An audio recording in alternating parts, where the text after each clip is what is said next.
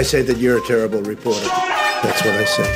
Have a nice dinner. Relax. Relax. Relax. Relax.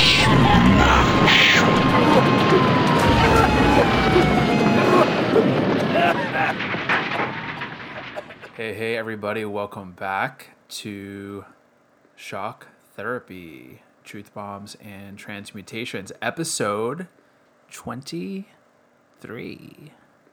Nobody likes you when you're 23. I need to yeah, delete I, that. I we didn't talk about this. I knew you were gonna do that. I was like, "What's she gonna do today?" I was like, "I think it's gonna be Blink," and it sure was. I mean, I guess that's cliche at this point because, like, I remember thinking it on my 23rd birthday, like, writing that in my sister's card for her 23rd. Um, but I mean, yeah, really, what else can you say for 23? It's the go-to. It's the signature move. I'm so glad you did it. It goes with the theme of our episode, too, indirectly. Yes. It actually does. It actually does. Yeah, we have a, a quite a doozy for uh, our dear listeners. Welcome back. My Altoid can just fell to the ground. Welcome back to our dear long term listeners who are very attractive, thoughtful, considerate, hilarious, savvy, and have great butts. and also, welcome to our new listeners. We're really glad to have you. Shock Therapy has forecasted a lot of things that have come to fruition before they did this year, and it's going to be more of that to come as we head into the final home stretch, allegedly the home stretch of election season. So, anyway, welcome back to everybody. Very happy to have you. We're going to, per usual, kick things off with a few news updates. Oh, yeah. Um, we're not psychics, but we're not saying we're not not psychics.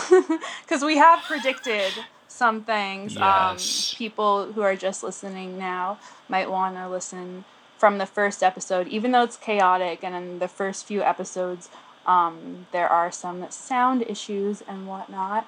But anyway, listen back, you might be shocked. Um, so, today we'll start with a news update. I just saw this absurd ad Trump made um, for his campaign, and he's talking shit about Biden, saying the economy is going to go to shit if he wins, and that, you know, don't you all want the economy to go back to how great it was doing before the pandemic? Um, and what's really ironic about this ad is that the steel plant that he features that he's like standing in um, in front of in the ad is actually one that laid off about 737 workers in April due to COVID. Um, and that's not all. It, it's been accruing layoffs for a long time in the thousands. So they've been doing, um, struggling for a while. And yet, you know, of course, Trump is oblivious to this. And I almost wonder if it was like tongue in cheek with someone um, who was making this ad who secretly hates him and wants to subvert him. Because did no one do their homework? classic. All these steelworkers are out of a job. Meanwhile, he's touting his economic strength. I mean, come on. How did they not look into that? it's it's beyond me. Um, yeah, but the other huge news update, uh, and this happened only I think a few hours ago. The New York Times was able to get a hold of the long concealed records, um, Trump's tax records. Were you were you shocked at all about the findings?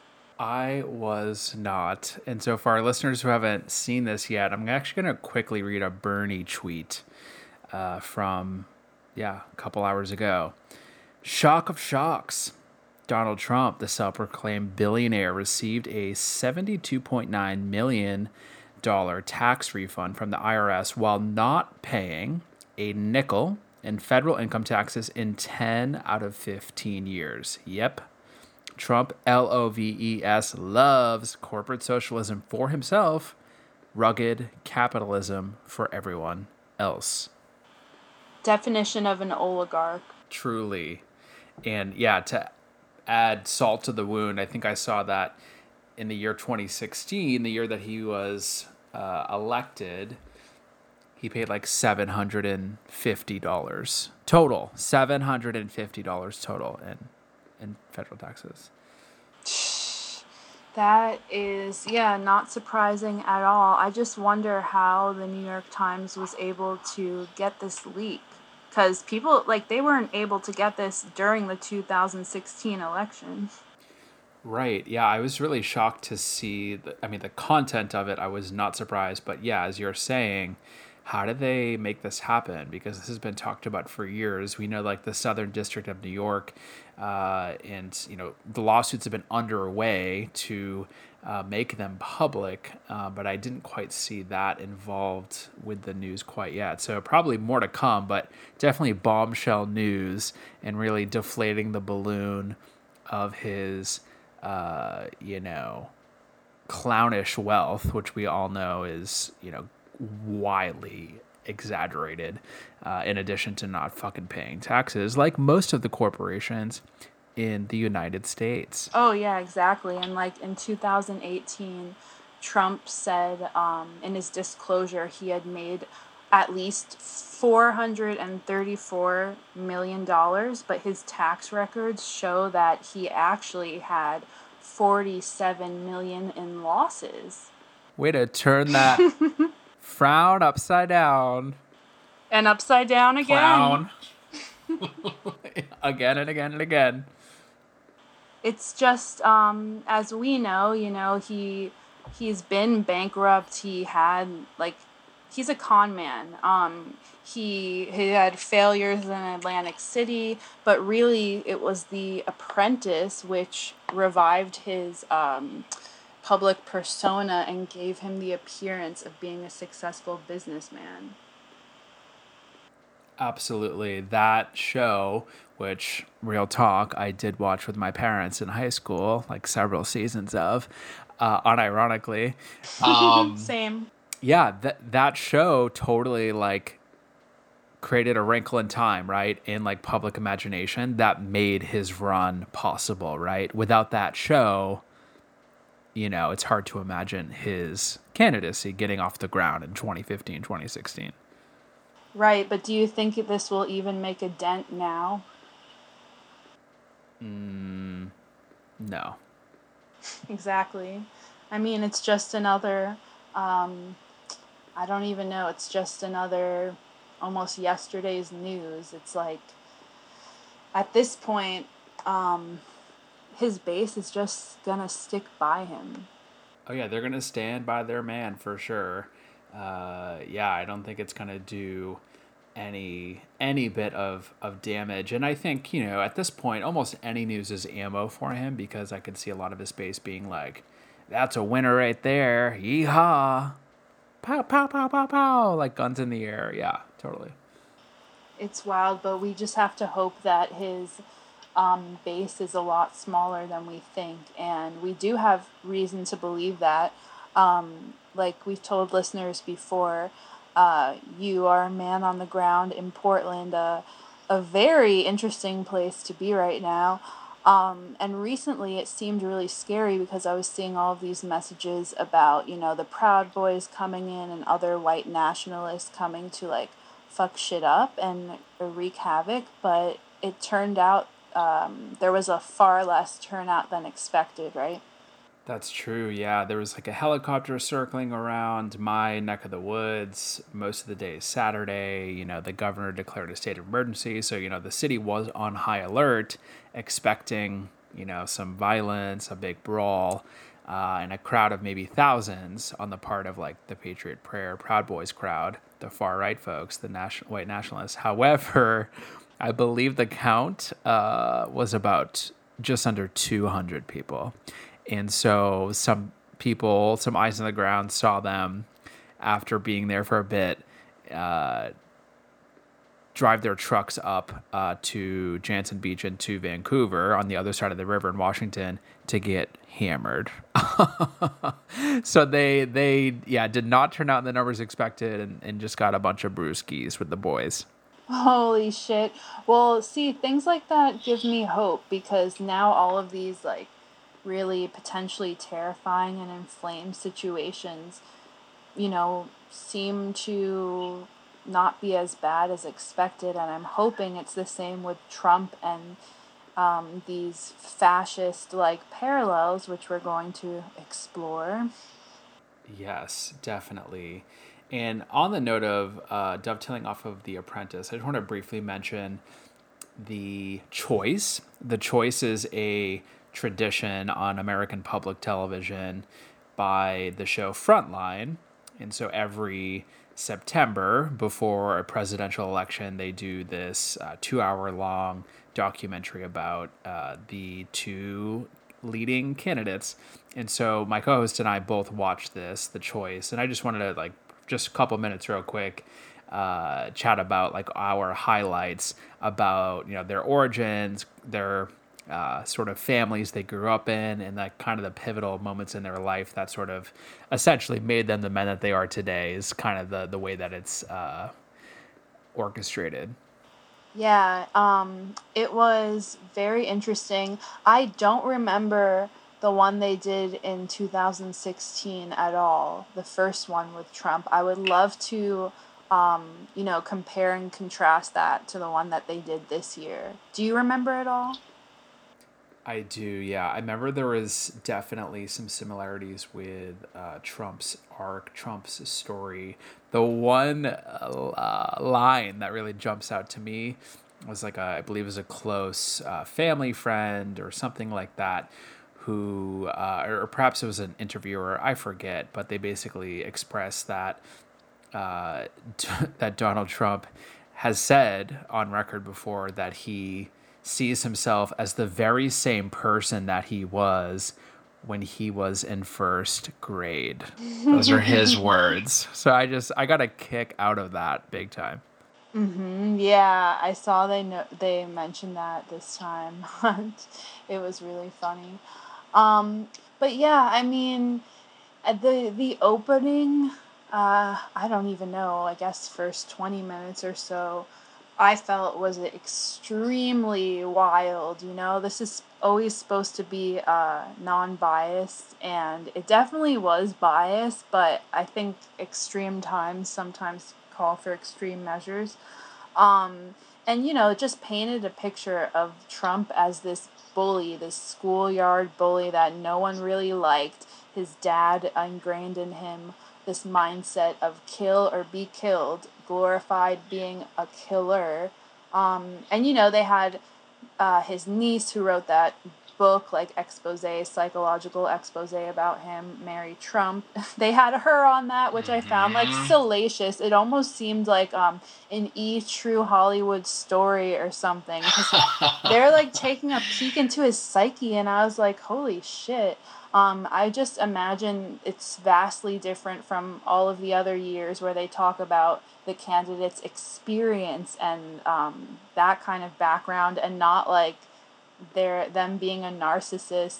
Um, and as you and I discussed, there was like his the toxic positivity Trump has too, which is almost like denial of anything negative um, which we see with Corona and other every other crisis he's dealt with in this presidency. But yeah, at the beginning it was like that bully Trump versus you know little underdog little Joey. They kept calling him Joey. Um, and again, we heard the story about the nun making fun of his stutter and his mom going to like rip off her bonnet or threatening to. Uh, and it was just yeah it was like a very like he's down with you like down with the people vibe. And he's more in touch and he cares and he cares about people on both sides of the aisle. So that was what i thought about the beginning. What do you think?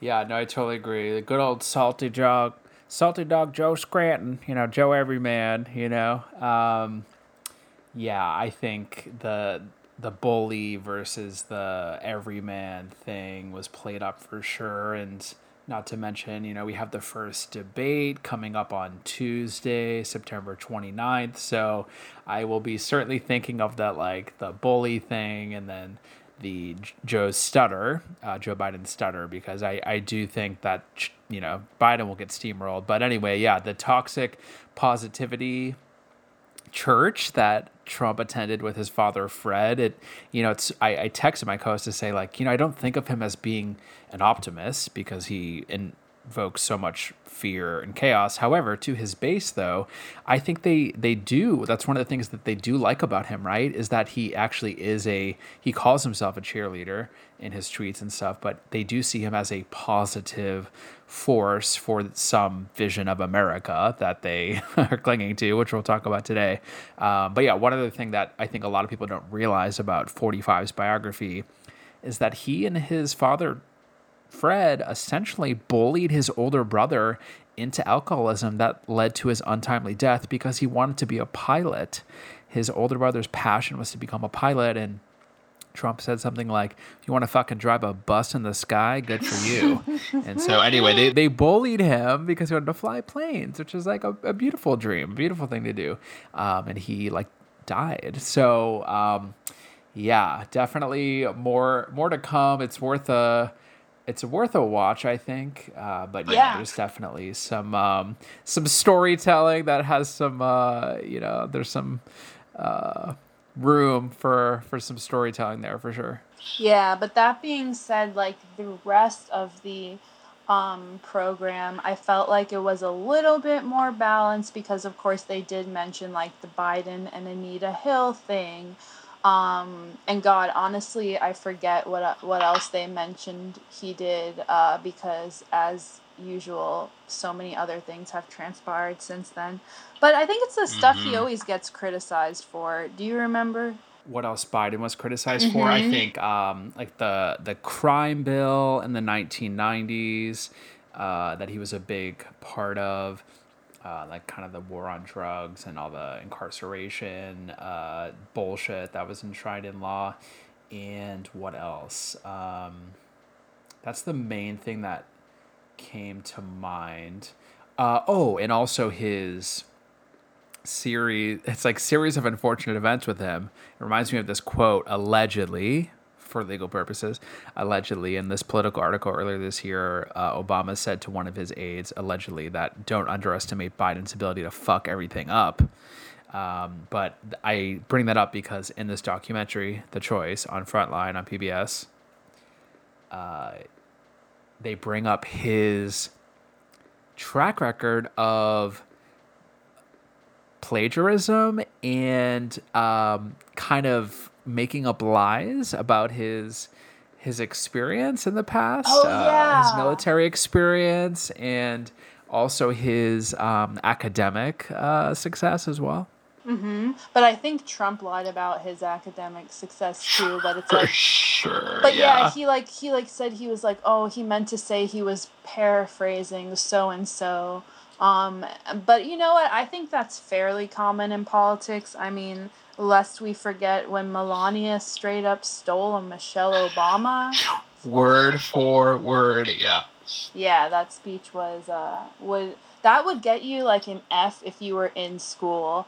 But um, oh, for sure, yeah. But you're you're right. It does. People, there's some latitude. People do, you know, do do that in politics. I would say in the public sphere. So perhaps not the most salacious shit. It definitely pales in comparison to the shit that Trump has done. But yeah, we shall we shall see how you know Biden's buttons are going to get pressed by 45, and um, apparently, reportedly, uh, Trump is not preparing at all uh, for the debates, and Biden has just said like, yeah, you know, Biden obviously is preparing to be like the fact checker, kind of on the in real time. Uh, but he he he said like, yeah, Trump's not very smart, so I'm not too worried about it. Uh, so I don't know. We'll see what happens. He should be worried because if he's the fact checker, I mean, he's the one who just said like 20, 200 million people died of coronavirus. Yeah, he's a gaffe machine. So, yeah, we'll definitely be covering the debate next episode a bit. Uh, that's coming this Tuesday. There are three debates um, uh, between uh, Trump and Biden, and then one between the the VPs. So, we'll definitely be covering those. And before we get into our main topic this episode, I do want to bring up one more news item, which was an article that made the rounds this week, put it that way. It was widely covered uh, on talking heads on television. There were a lot of other uh, pieces written about this this big article. So this Pulitzer Prize winning uh, journalist Barton Gellman wrote this piece titled "The Election That Could Break America." It's very long. It's almost ten thousand words. Uh, but essentially, what it boils down to is actually a theory that we talked about on shock therapy earlier this summer. Uh, but it's worth a read. It's definitely long, but what it boils down to is uh, the the Constitution has actually some murky territories with regard to uh, the various uh, electors being assigned and the various dates and the safe harbor dates and all this shit. So basically, the whole point is that there is no referee in this situation if they do take advantage of these. I don't want to call them loopholes, but gray areas, if you will, in the in the process of transition. Uh, so th- we could get to a point on January twentieth, twenty twenty one, where three people show up to be sworn in Trump, Biden, and Nancy Pelosi.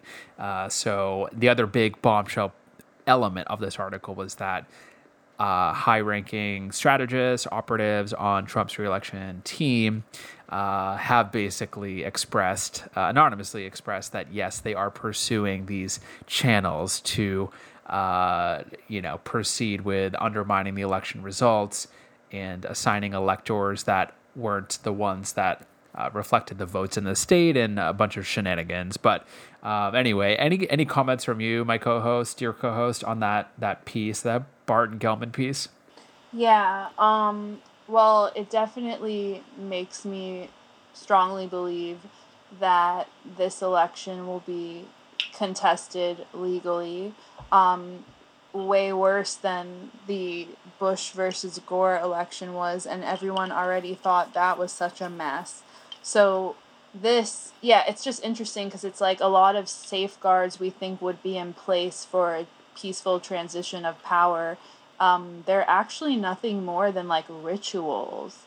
Um, so there, mm-hmm. it's like it. I hear, of course, you know, today I was actually starting to feel good. Like, oh, maybe people are um, worried about this situation now, and trying to prevent it because uh, when he first made these remarks um, about you know like not not leaving or like that we'll see about if he's gonna leave office and he threatened to get rid of the ballots and um, he said there's gonna be like a continuation of power. So when that happened like god was that like last week or whatever the Republicans on Capitol Hill were gave him like a really mild like subtweets where they didn't even mention him by name. But you know, like Bitch McConnell made a statement like the election will go on um, and you know basically peaceful transfer of power. Mitt Romney also echoed that. By the way, side note, people um, watch this girl I really like, uh, really graceful on YouTube. She does a lot of good research, but Sheena uh, did a video like in, the other day about Mitt Romney and his connections with Bain, and he has a really weird past. So, side note, look into him. But yeah, this is just like uh, they didn't denounce him like by name, so it's good they said that. But like we can't trust bitch McConnell and people like Lindsey Graham and stuff because you know, they lied about about what's going on uh, with this judicial situation now. Like Lindsey Graham has been on the record saying, you know, during the Obama thing when Obama wanted to um, appoint or suggest someone to be appointed to the Supreme Court, uh, Lindsey Graham kept saying on record, like in two different years, that this would not happen in the reverse situation. And of course, when it comes down to it, it did. So it's like, yeah, they mildly rebuked him, Trump, without even saying his name. But like, are we really to believe them and take them at for their words right now? I don't think so. Totally agreed. And look, the bottom line is they have gone all in on Trump, right? Uh, Bitch McConnell, aka Moscow Mitch, he is all about pure power, right? And like the RNC, which we covered in this podcast, their platform, one of the whole rituals of the RNC, the DNC, is they like release their platform, right? Their party's platform for the next four years. And the RNC's platform was one sentence long. They didn't do anything new. They just said, yes, Trump's America First uh, platform is what we support and whatever he wants to do. so you best believe that they're going to, you know, they want to stay in power too, obviously. Uh, Lindsey Graham's facing his first competitive election in years. Mitch McConnell looks like he's going to retain his Senate seat, uh, but the Senate might be taken by uh, by the Democrats. At the end of the day, they're going to fucking pull every fight, every tooth and nail to yeah ensure that Trump gets inaugurated January 2021. You better believe it. Mm. Yeah, this is like a slow motion car wreck. A slow motion car wreck indeed. And you know what? That is the perfect segue into our main topic for today, which is the rise of fascism in the United States of America. It is not unlike a slow motion car wreck.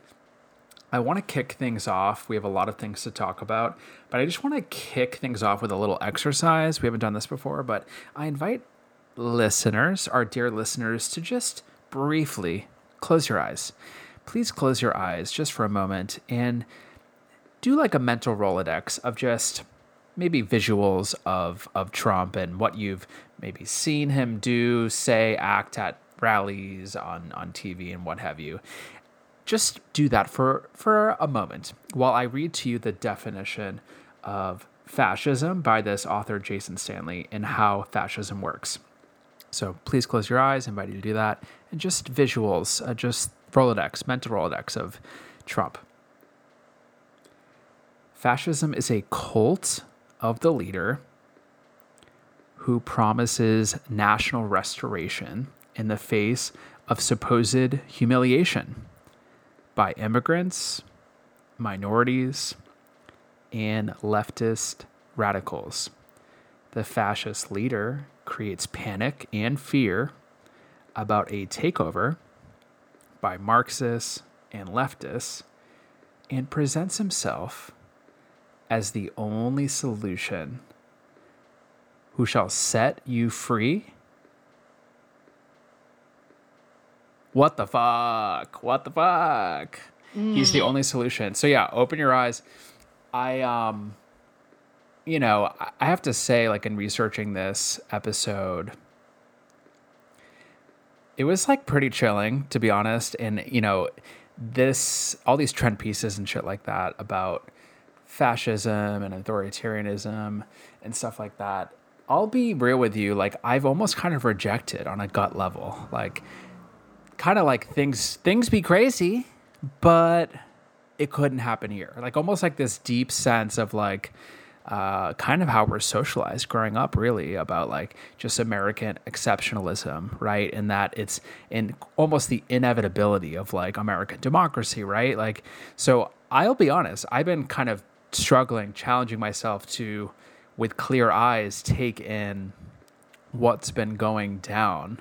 Uh, but I just want to pop things over to my co host. Like, What's been your experience with just recognizing and like taking in, maybe even accepting like the rise of fascism in the United States?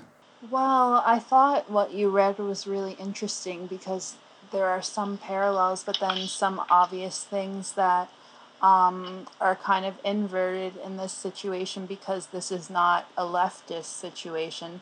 And that's what's so strange in a way, too, because remember, like, um, Republicans were supposed to be the party who want to have less government, and they were supposed to be, you know, outraged when the Fed goons atta- invade or attack any city. Those are the people who should be sounding the alarm, saying something wrong is happening here. Um, but they're not because they're under his spell, you know, this one con man, only he can save them.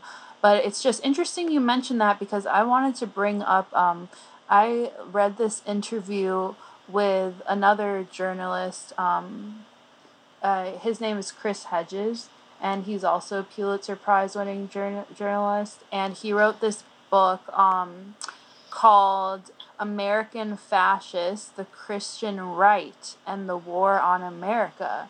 So he explains how the Christian right um, is actually what's fueling this type of American fascism. And he says, like, you know, he talks about the hundreds of senators and members of Congress who have earned between 80 and 100% approval ratings from the three most influential Christian right advocacy groups. Um, so that's just one of the signs that the movement is making um, taking a hold of the American government to subvert it, and it's all to dismantle the separation between church and state. And it's really interesting because we talk a lot about Trump's Christian base and how Trump pretends to be a Christian for this reason, and he pretends really badly. Um, this is why he held up a Bible like Hitler and tear gassed all these people to have this photo op.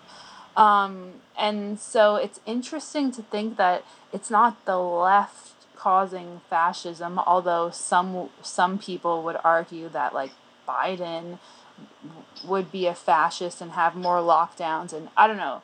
But that's not my argument I'm making right here. Um, so yeah, I think that book is really interesting. But this same author also had uh, also had a book um, called America, the Farewell Tour, and I think that's actually his newest book.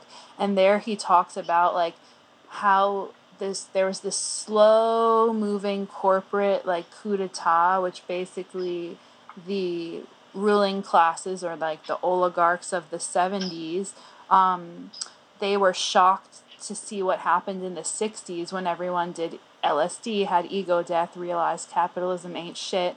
Like there was this huge movement in the 60s we always hear about but it never fully blossomed. It slowly got stomped upon and this is what happened in the 70s this is what we talk about with the uh, documentary hypernormalization as well because in the 70s that's when they undid the reforms of the 60s to subvert that movement and that's when the corporations slowly took their hold on america so then when I think about that, I'm kind of like, hmm, how do the corporations relate to fascism if they do? Yeah, and the question is if they do. Um, but they talk about how like the corporations taking o- over has really brought society to this breaking point. But what do you think about the American fascists, like the Christian right, kind of making Trump. Well, do you think? Do you agree with that theory at all? Well, look, the evangelical Christians are essentially Trump's base by and large. I'm not saying that there aren't others in his base, but they are a force to be reckoned with in the United States. They, you could argue, uh, that the appointment of Judge Amy Coney Barrett to the Supreme Court and all of his packing of federal courts, circuit courts with, I mean, so many far right judges. This is for the evangelicals. It's for his entire base, but it's the evangelicals who uh, self report that the judiciary is one of the most important uh, aspects of their their vote, basically. Uh, but stepping back to my co-host question, I do think that there's a lot of overlap between these early warning signs of, of fascism, the rise of fascism, and the evangelical priorities. To evidence uh, as evidence, I want to just rattle off this list of early warning signs of fascism, right? So just think about like what we've kind of seen and witnessed in the last three and a half years as I rattle off this early warning signs of fascism list.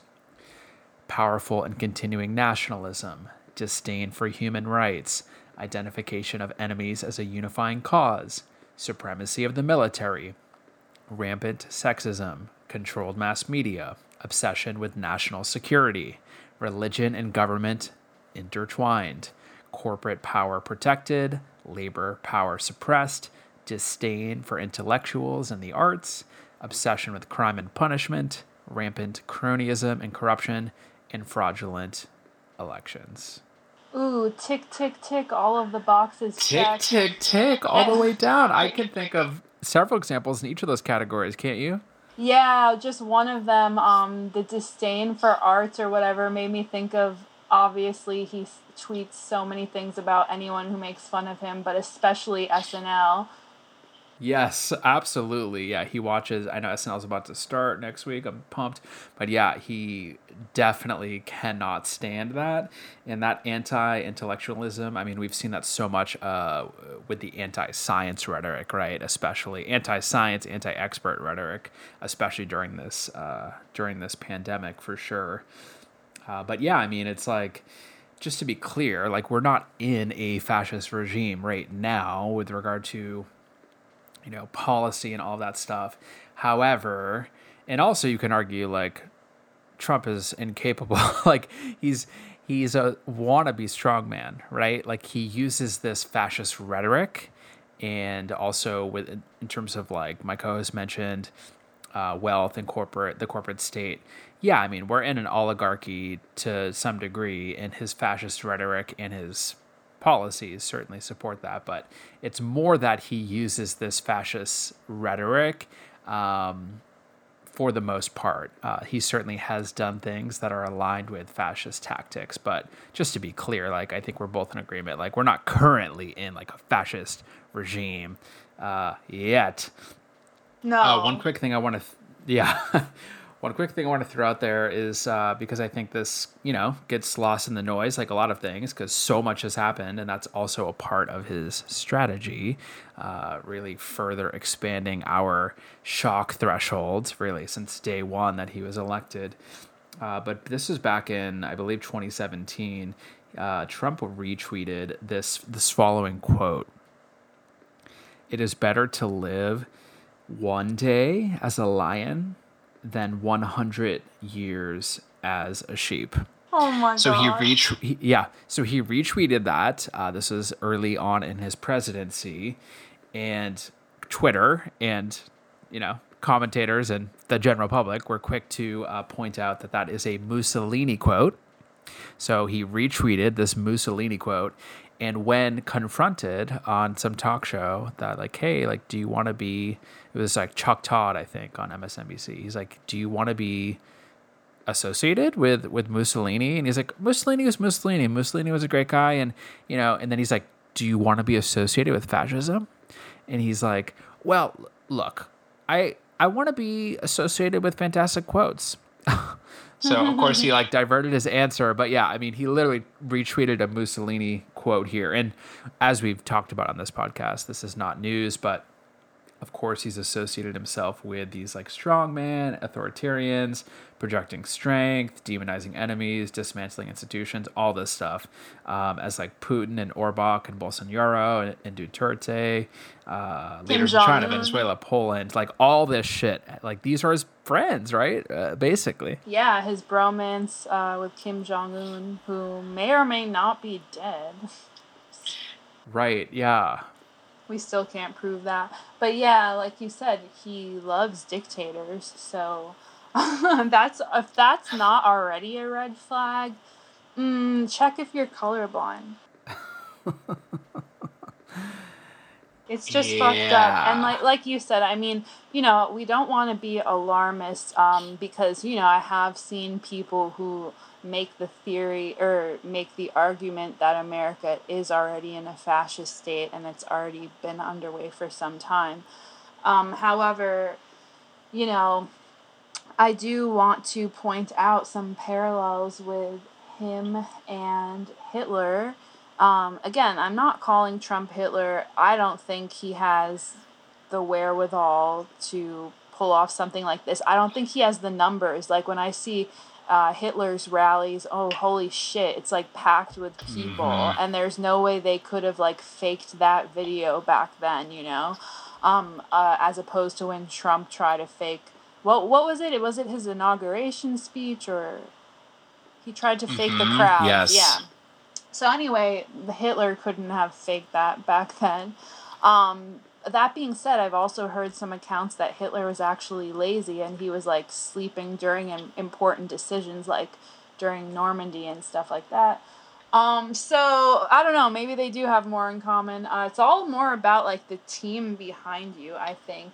But yeah, I although I'm not calling him Hitler, I do just want to point out some Hitler or some Hitlers, some parallels between the two. So in no particular order, um, I want to say in 2016, you might remember um, those freaky little girls he had singing at his rallies. I think they were the trumpets, right? Mm-hmm. Yep.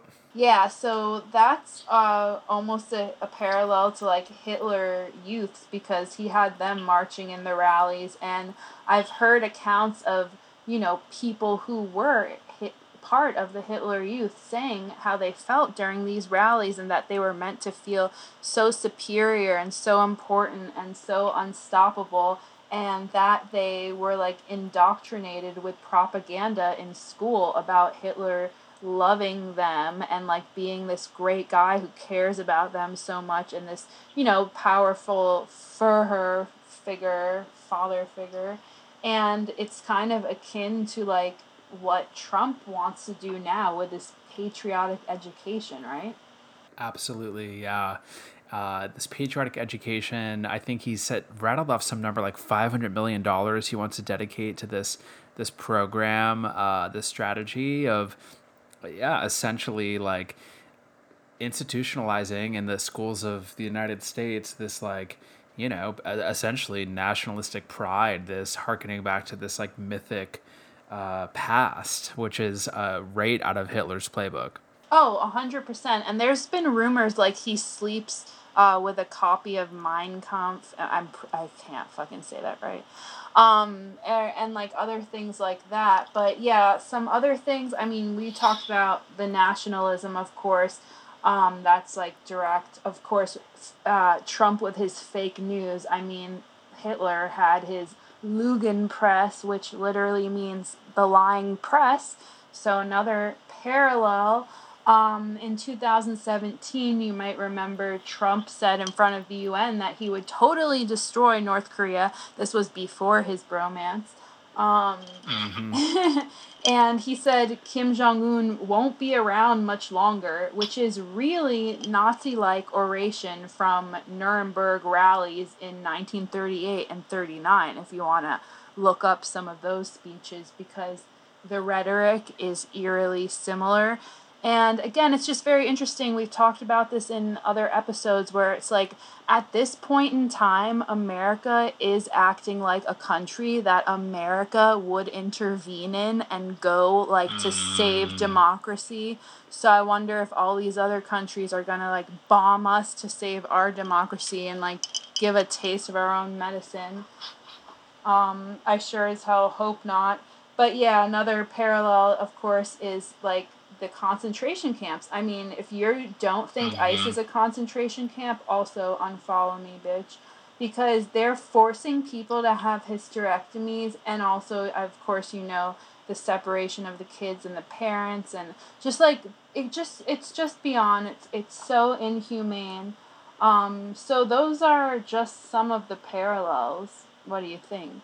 Yeah, I mean there definitely are are parallels for sure uh, in in the rhetoric, one hundred percent. I mean, I go back to this. We covered this on the podcast this summer, but yeah, one of the most haunting images, haunting episodes, haunting days of this presidency was yeah when, you know, in the wake of uh, George Floyd's murder and there was Black Lives Black Lives Matter protests uh, really throughout the country.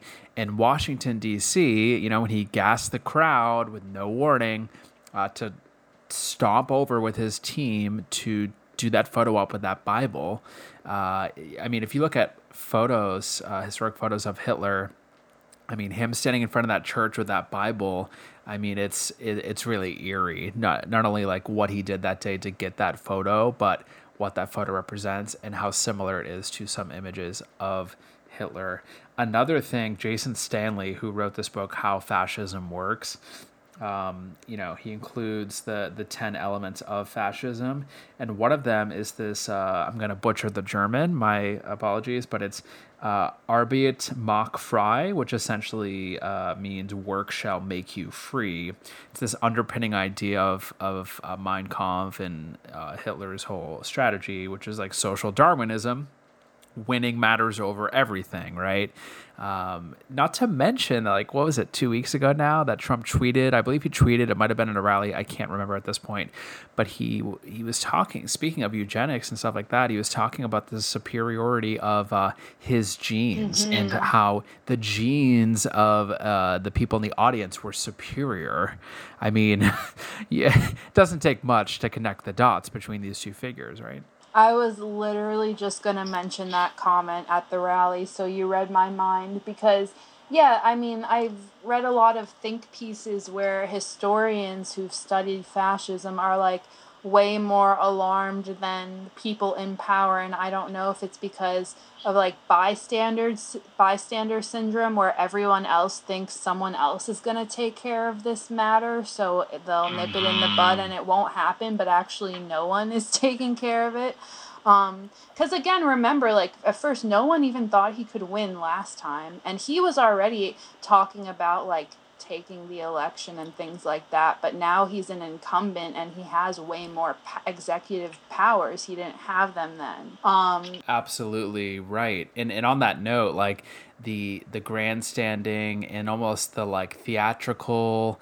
Uh, entertainment, showman, really loud exaggerations. I mean, that was at the RNC. He violated uh, federal law in in having his speech at the White House, using the instruments, using the uh, the center of uh, the the federal government, uh, the executive branch, in his election uh, campaign. I mean, as you said, he is an incumbent. He has, uh, as Noam Chomsky recently said in an interview, like he also has like the 82nd Airborne Division on his side. You know, like um, essentially. So, yeah, I mean, it's definitely pretty uh, pretty wild. And one other like quote I wanted to throw out there, and this is an article I'd recommend to all of our listeners, uh, for our new listeners and our old ones as well. Just as a reminder, we like to, you know, when we do our research and stuff, we look in all different uh, types of resources from a wide. Uh, wide variety of resources across the political spectrum, right? So there's this uh, magazine, I believe it is. It's called the New Statesman, and it's a very conservative uh, outlet they recently posted um, earlier this month, September 2020, this article with this really haunting image um, of Trump riding on horseback with the American flag as a cape, and the horses trotting up these steps, and the steps were made of like KKK hoods. Uh, and the article is titled "The Return of American Fascism." And it's how a legacy of violent nationalism haunts the republic in the age of Trump. So, one thing to keep in mind, I'm going to read this uh, quote really quick, but like we're talking about like Trump, the person, right? And we're talking about he's coming to the end of his first term, and there's this election about Trump, the person, right? November 3rd. Let's keep in mind that like Trumpism, like this whole movement, we talk about how like the GOP has essentially turned into Trumpism, right? Like a, everything he represents and wants. Like trumpism isn't going away right? Like this is the the new kind of republican party you could argue. Um, but i want to throw out this quote real quick uh, from this article in the new statesman. Uh, fascism is not a principled or ideological stand. It's the politics of grievance an instrumentalist response to a political situation it perceives as unacceptable. Fascism is the counter revolutionary politics of force, justified by ultranationalism, glorified by myths of regeneration and purification, performed by masculine cults of personality, and sold as the will of the people. I bring that up just to tie things back to what my co host was just saying. Um, again, we're not saying Trump is Hitler, but we're just noting, pointing at these similarities. We're not in the, not in the saying... rhetoric and the messaging. yeah, yeah, right. Yeah, we're exactly for legal purposes. Yeah. Um, but yeah, I mean the the myths of regeneration and purification. That's what Mein Kampf was all about. My struggle, right? um, and, and everything that he he represented was this idea of uh, yeah purifying. Um, one other, I, you know, we did a lot of research on this. One other thing to throw out, I don't want to be rattling off quotes forever, but just to keep the conversation going, one other uh, quick quote I want to throw out there is by this uh, author Robert O. Paxton of Columbia University in 1998, he published this like seminal piece on the five stages of fascism. And so I just want to read quickly what those five stages are. Again, I as we're sharing these with you and having this conversation, just think about like what you've seen, what you've witnessed, what you've heard in the last three and a half years. Um, so at first sight, this is a quote from Robert O. Piece, Five Stages of Fascism. At first sight, nothing seems easier to understand than fascism. It presents itself to us in crude primary images a chauvinist demagogue haranguing an ecstatic crowd, discipline, ranks of marching youths, uniformed, shirted militants beating up members of some demonized minority, obsessive preoccupation with community decline humiliation, or victimhood, and compensatory cult of unity, energy, and purity pursued with redemptive violence. It's eerie. I think, I believe we were talking about this last time, or I don't know if we were just talking about this with each other. I can't tell anymore.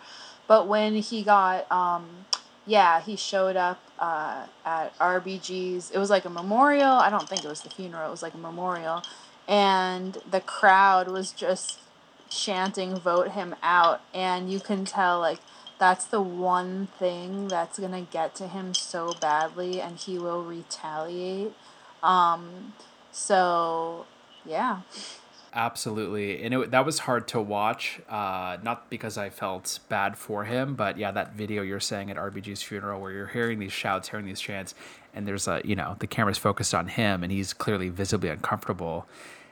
Let's not forget like it, this isn't just about this one man's humiliation or this one man's ego or this one man's narcissism or whatever it's that he is a stand-in right for this collective humiliation right of his base.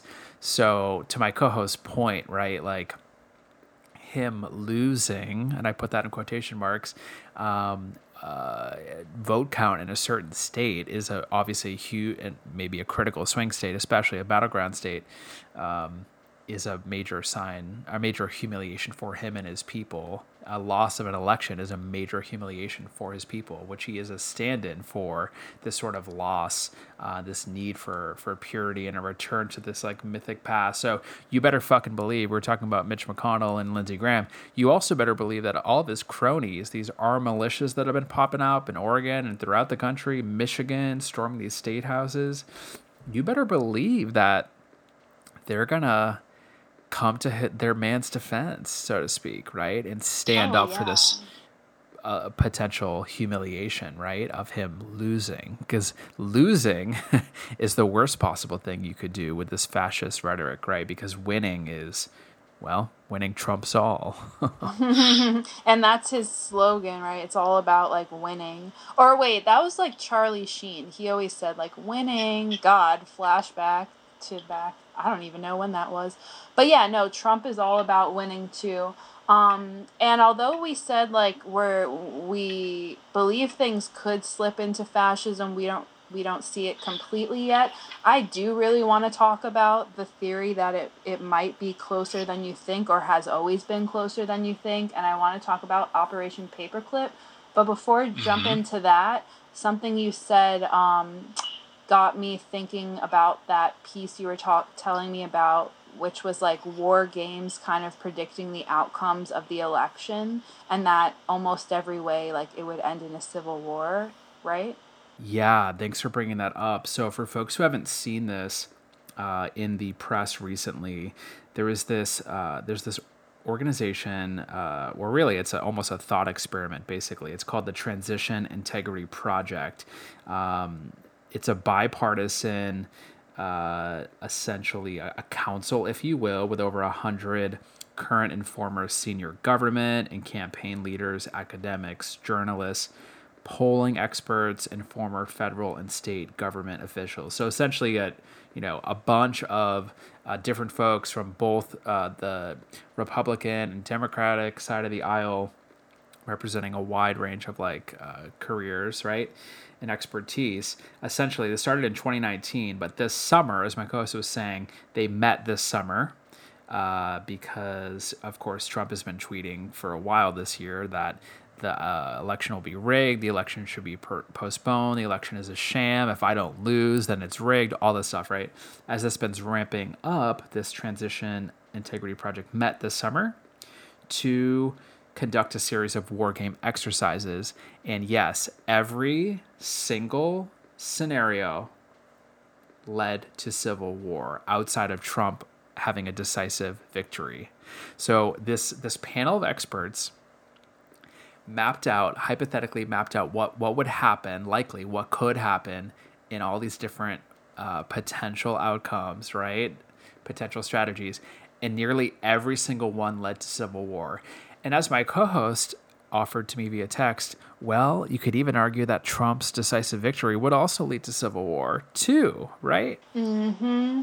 Because yeah like the antifa again like i don't even want to call them a group because it's not it's like scattered it's so many things but that whole sentiment um, they would really boil over the people who've been angry in the streets you know blm might also boil over too because all these people are at their breaking point. I mean we are at our breaking points. So and and yeah it seems so far that once again like trump is behind and of course he's already calling fraud before it even happens like we said. Um, and so, yeah, it's just very scary times, but it doesn't, even though it doesn't look like he might win, you know, like he said, he teased everyone. He's not going to give up power. It doesn't matter who wins. He's not leaving because mm-hmm. once again, he does not want to be in jail. And what's waiting for him? Mm-hmm. Jail. Right. He doesn't want to be in jail. And, you know, we, we mentioned at the top of the episode this article, The Election That Could Break America. To be clear, there's a consensus now that, and, and this is what Barton Gellman, the author of that article, said, that there is not a single scenario in which Trump will concede. So, the, like, so just just step back a, a moment to to recognize that regardless of what happens and how this plays out, because there are dozens and even hundreds of ways this could play out, the bottom line is Trump will not concede. He will not concede in any of those scenarios. So it's very easy to imagine him not conceding and rallying up his band of misfit militants to incite violence all over the country. And if that's not the mark of authoritarianism, then I don't know what is. Yes, Yes, and you know my co-host mentioned that you know that there's this murky murkiness in the Constitution because there's all these rituals, right? Well, one of the key rituals is the concession, and so Al Gore, although he did concede in December of 2000 for the sake of American democracy, he didn't have to. Uh, he could have challenged it and continued the process and the recount, but he conceded, and that ritual uh, which is just an etiquette thing, basically. It's not written anywhere.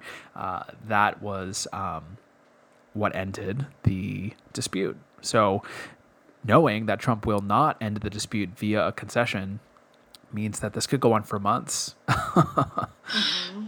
Yeah, and we've talked about those scenarios too and how it could play out um, in the winter.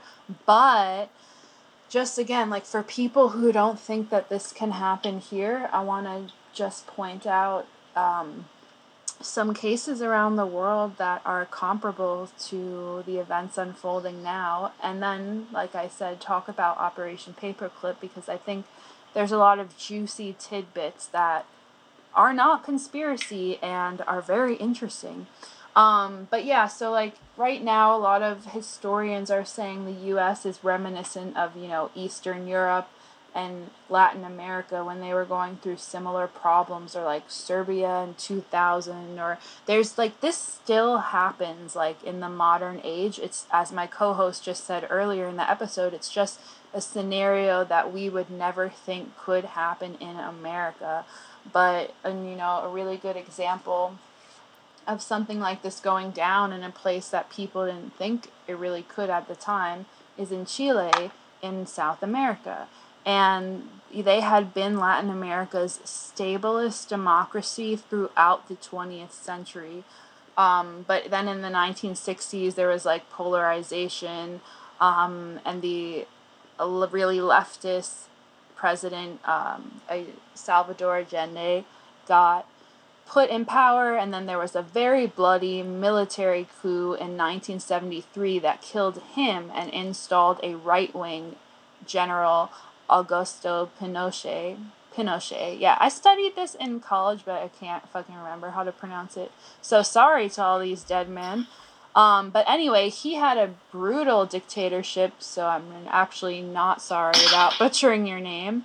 Um, and that brutal dictatorship with a lot of bloodshed and where a lot of like you know people who descended descent dis, dissent I can't even speak today were dissidents um, and like journalists and stuff like that. These are people who were meant to disappear, as they said, which basically means you were killed off if you went against the dictatorship. And we've also talked about this um, on previous episodes, but yeah, so that's that's a bit scary. Um, and I just want to talk a little bit about the Operation Paperclip, and then I think we're going to open it up a little bit more really quick about um, the oligarchy and the billionaires here, um, what they've been up to since the pandemic.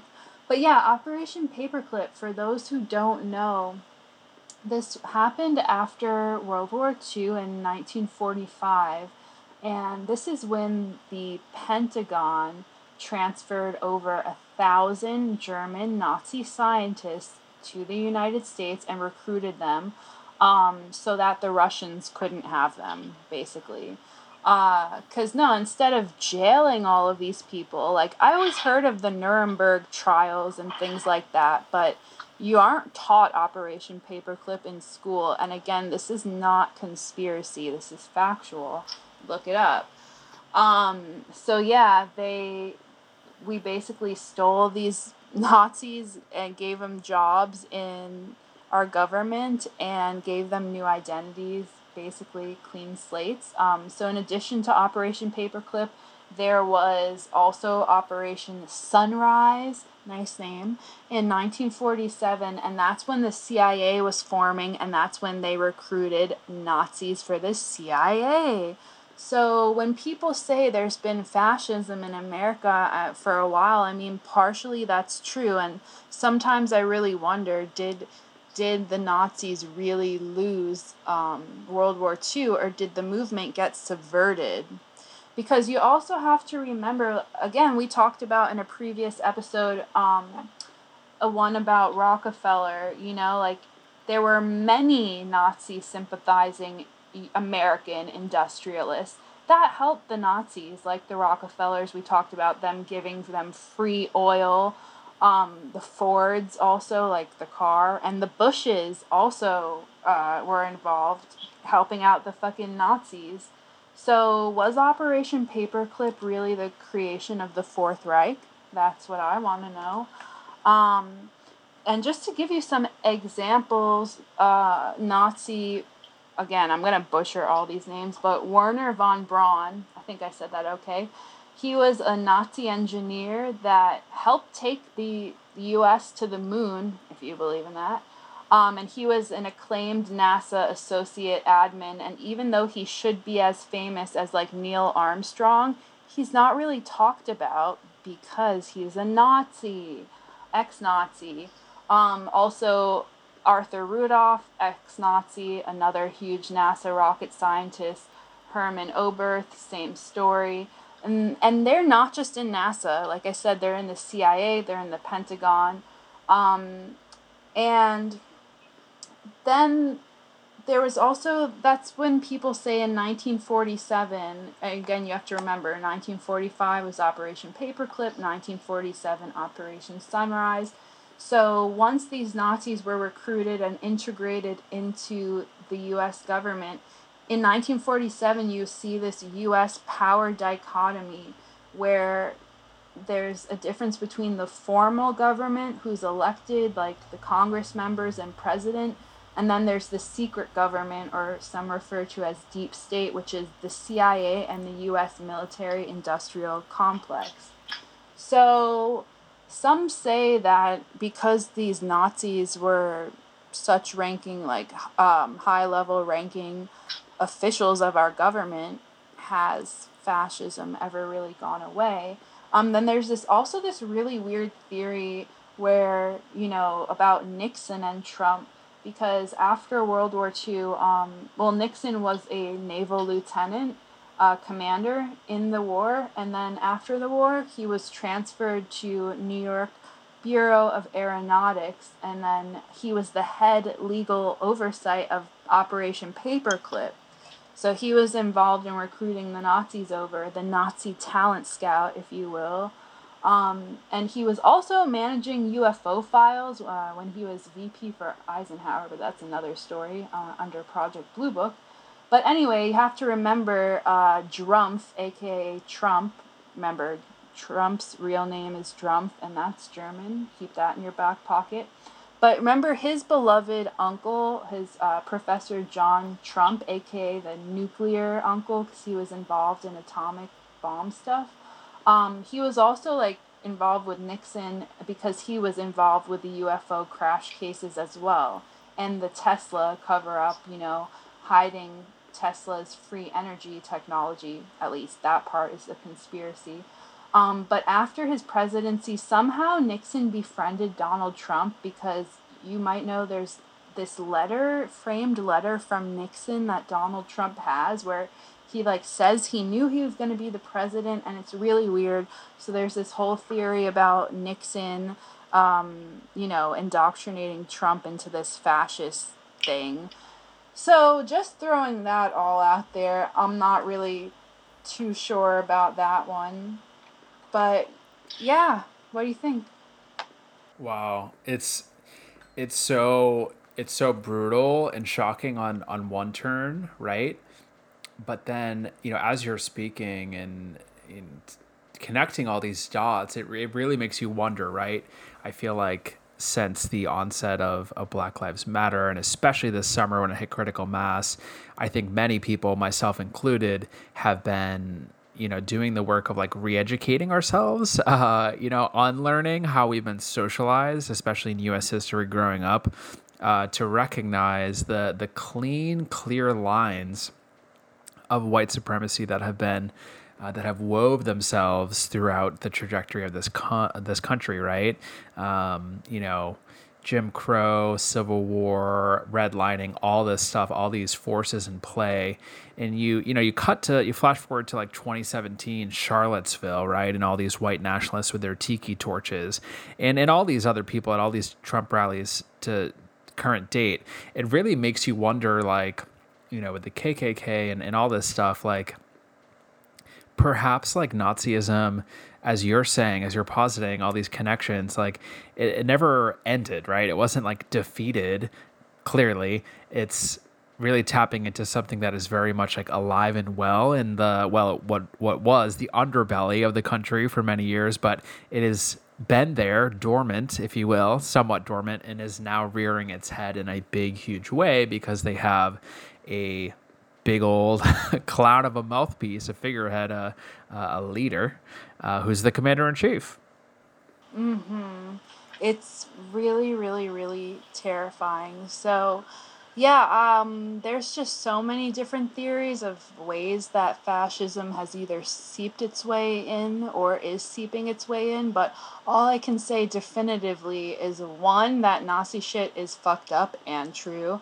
And two, um, you can't deny that at the very least Trump is is trying to be as my co-host said what is called like a strong man. He's a weak strong man in some ways. Mm-hmm. But he's totally. trying to be that um but yeah, it's really interesting also cuz like now just we're going to briefly talk about like the oligarchs, the technocrats who have uh, been ranking in the big bucks since the pandemic, which we talked about in a while ago, so we'll touch up on it now. But yeah, I I wonder. Um, it's weird. We know that Bill Gates and Trump don't seem to be in cahoots, but I just wonder how these billionaires like view Trump. I mean, he obviously gives them good tax breaks and things like that.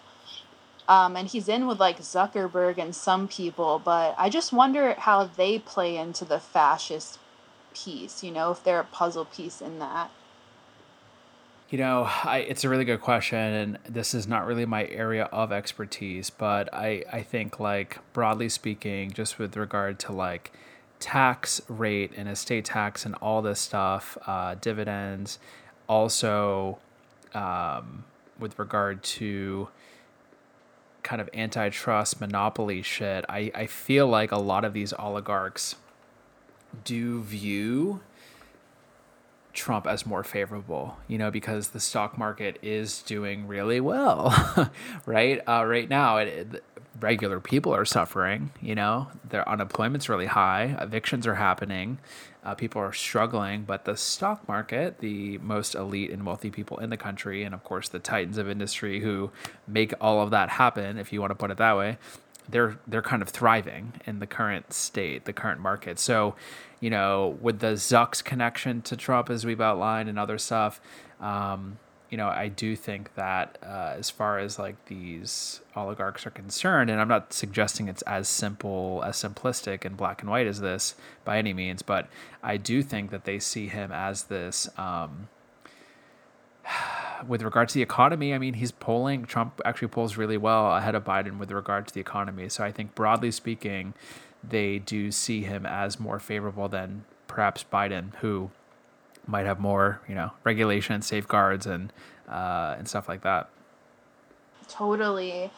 And I mentioned earlier on um, this YouTube account I like, really graceful.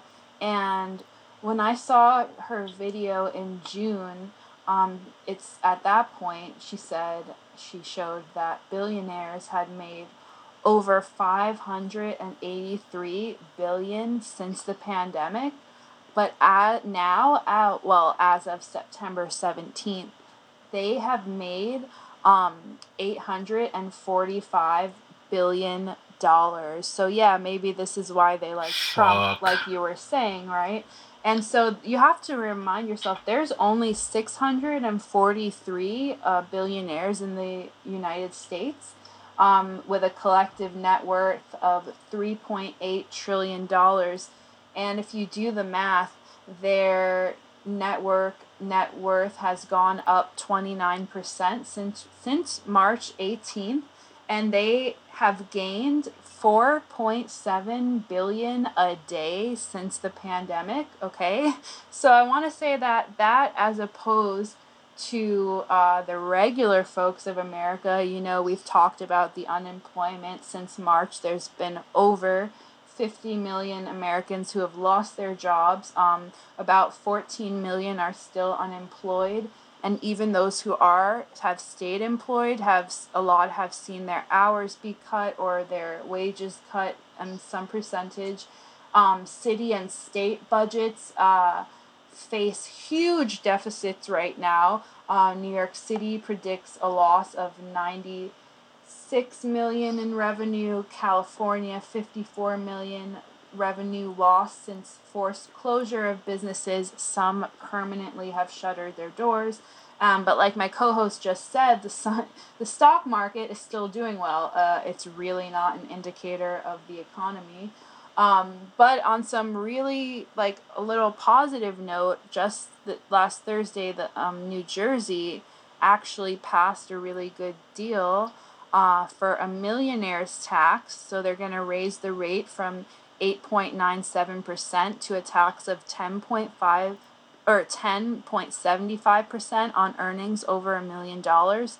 So um, that's one way they're trying to address the fiscal crisis that's brought about by the pandemic. Um, and that tax is expected to generate as an estimated amount of $390 million in this fiscal year, but that's still, you know, not enough. Um, it's short of the state's budget, which is estimated to be more than 10 billion, but it's still a step in the right direction, right?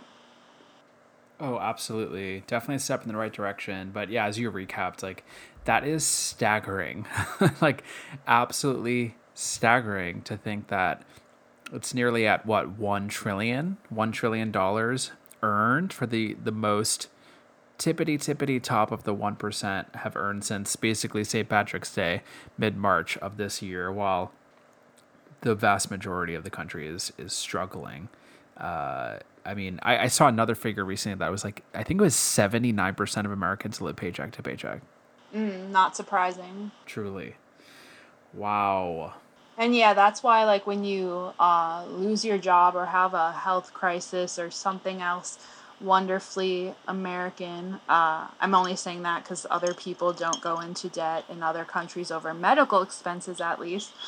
But yeah, when you're living paycheck to paycheck, I mean, you're just one step away from financial ruin and it just doesn't make sense for all these people to have more than they'll need in a million lifetimes or even that like five generations um, of their family would even need. They have even more than that.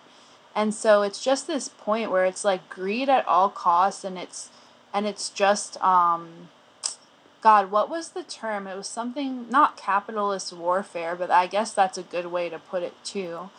And so, yeah, I mean, they might be supporting the idea of fascism if they like the financial perks that they're getting from Trump. So that's on that. Yikes. And yeah, one, you know, one other little rabbit hole I suggest folks go into. Uh, we've offered a lot of recommendations in this episode, but if you're curious to uh, Google some charts about the wealth gap, uh, the wealth inequality uh, gap leading up to the French Revolution, the 10 years leading up to the French Revolution. It's, it's staggering and almost exactly mirrors the relative gap that has changed in the United States. So, as co-host is saying, you know, we've seen, especially since the Great Recession, all these bailouts that were unchecked.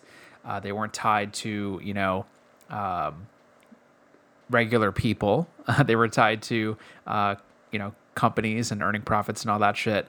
That hollowed out a lot of a lot of wealth for regular folks. Flash forward 10 years and then 2020 as regular folks have been building some equity not everyone but folks have been doing better in the last 10 years then we're back to another like butchering hollowing out of the middle class of regular folks and working people struggling while the very top are earning staggering amounts of money almost 1 trillion since march i it's truly hard to hard to wrap my head around but yeah french revolution Google that wealth gap. That's interesting. And that's interesting. Um, oh, sorry. I was just gonna say. No, no, go for it. Go for it. Interesting, you brought that up because um, astrologically, that what was going on in the French Revolution is what's going on now. So other people listen to our episode, um, "Planetary Pandemic," because we talk about that as well. And yeah, it's just something else we're gonna talk about on another episode. It furthers the problem is like the autom- further automation of everything. Like since the Industrial Revolution, we've just been like on an exponential uh, growth of AI, AI and technology in general. So once technology, you know, there's computers that can like write books and write better than humans and things like that. And if they're obviously going to be cheaper labor. So once that happens, talk about beyond the obliteration of the middle class. It's like so many people will be without a job, and it's just going to uh, make the wealth gap so much worse, and it's already outrageous. Absolutely. Hey, I wonder if we could ever get Andrew Yang on this podcast. I hear he does a lot of a lot of podcast interviews with scrappy scrappy little upstarts. But for those who don't know that name, uh, he ran for president and he is a leader of a growing movement in the United States uh, toward a universal basic income. He talks about the fourth industrial revolution that's underway with automation. Really fascinating guy. Uh, but yeah, to my co-host's point, um, you know, this whole pandemic is just exacerbating uh, the bifurcation of the economy and uh, this march toward you know, a huge hollowing out of a lot of jobs, especially in the middle of the country. Like trucking is a huge, huge employer. I think there's like five, six, seven million jobs, and like trucking is going away. there's going to be um, automated trucks very soon here in the United States. So much more to come on that on economic bullshit, class tensions, class warfare, and uh, just straight up oligarchy, basically. Um, one thing that I, one, two things that I want to offer folks, our listeners, we covered a lot of ground in this episode, but we do always, not all, each episode, but we try to offer some grounding tactics, some transmutation, some something you can tangibly do, right? Rather than just sticking, uh, staying in the muck and the mire and spiraling. um, so, two things real quick. There's this author, uh, Timothy Snyder uh, who wrote this book called um, On Tyranny. And it came out actually in 2017. It's a very slim book. It's tiny and small and not that long. Um, and it essentially offers antidotes uh, to tyranny, basically actions that you can take in your everyday life. Uh, one of them is like using your own words. We see like word salad and jargon thrown around all the time, but like to challenge and not normalize things by like using your own words to describe things. Um, also, he recommends like reading fucking books um, and a number of other concrete things that you can do to like defend institutions like the press and um, other critical cornerstones of uh, democracy and Timothy Snyder, this uh, this author of On Tyranny, um, you know, he one of his points in this book is that post truth is pre fascism. Uh, so a very timely book that he came out with.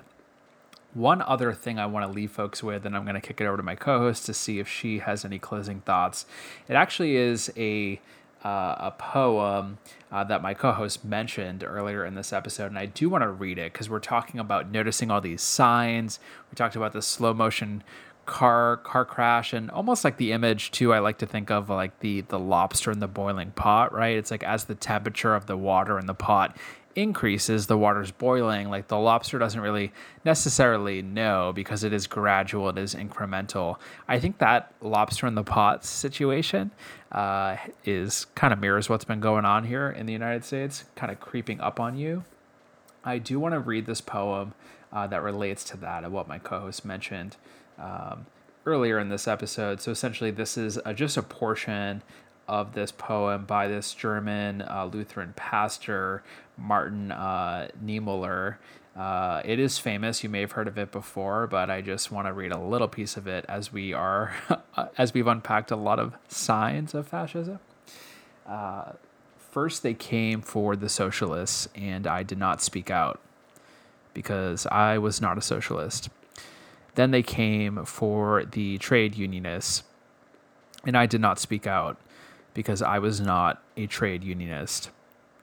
Then they came for the Jews, and I did not speak out because I was not a Jew. Then they came for me, and there was no one left to speak for me. So I, I offer you that uh, just as a kind of reminder um, of what the, all the movements that we're seeing uh, play out, the rhetoric play out, speech, whether that's online, in person, microaggressions that you witness. Just bear in mind that it is your responsibility uh, to do what you can uh, to name it and, and call it out when you when you see it. Um, I'm not shaming you and suggesting you need to uh, be on your high horse at every waking hour, but just to recognize that this this phenomenon does happen in this like incremental way, and so uh, be be aware of that. Yeah, I'm really glad you read that poem because I think I was trying to like paraphrase that. I believe in the last episode, but it's really hard to keep track these days. Um, yeah, and it's it's exactly what we are talking about um, and bystander uh, effect, where it's just like also fatigue, like you're saying, like lobster in the boiling pot. It's it also reminds me of um, I think a little bit of Alice in Wonderland, where there's oh gosh, there's this like think there's this um, it's like a pearl. I don't even know an oysters and like a a walrus who's like planning to eat them but they don't know it and they're like still they're in the situation and it's happening and it's like too late so yeah i mean people when i told someone i like was low key thinking of leaving the country this person literally laughed at me and i was like um if you were, say, in Poland, like right before the start of World War II, uh, wouldn't you want to get out? like, what have we learned from history? So it just sucks. I mean, it's hard to fathom. Part of me keeps thinking, you know, this can't happen, and I'm also po- like positive that a lot of this can be transmuted. Like we said at the top of the episode, um, people a lot more like white supremacists were supposed to show up in Portland and fuck shit up, and they didn't. So I hope there's more good people, um, kind people out there than not. And like Ellen always says, be kind, except that's not a good example because she's just gotten under a ton of scrutiny. Um, and there's also conspiracies about her eating children, but I'm not going to go there. Um, but I'll leave you guys with that. Be kind. That's so funny. And actually, you know what? I just I just had the realization that actually Ellen is a perfect example, right? The the be kind uh rhetoric and actions and behaviors and like what's going on beneath the surface. Like that's like kind of the name of the game right now. And I actually want to throw out one more thing because you just mentioned Alice in Wonderland. This is such a nugget that I got overlooked. In the Bob Woodward book Rage, Kushner uh, is quoted by the author Bob Woodward as uh, explaining Donald Trump's uh, management style and kind of way of seeing the world and operation strategy. Kushner paraphrased, uh, was paraphrasing the Cheshire Cat in Alice in Wonderland as a way of making sense of Trump's chaotic style of management, saying, quote, if you don't know where you're going, any path will get you there. Oh, hell no. Hell to the no. To the no, no. So, yikes. Wow, wow, wow. So, thank you all for listening. For those who've made it to the end of this uh, 90 minute plus episode, we really appreciate your tuning in. This was a monster episode. Uh, and I guess we're now on a series of monster episodes, and that probably isn't going to stop anytime soon. We have the debates coming up, we have probably several October surprises uh, coming up before the election. So, thank you again for tuning in. We really appreciate you, and we will catch you next time. Yes, and as always, email us at shocktherapypodcast at yahoo.com, world's number one cutting edge uh, email provider. Uh, and be kind, but for real, be kind and be safe. Bye. Be kind, be best. Bye.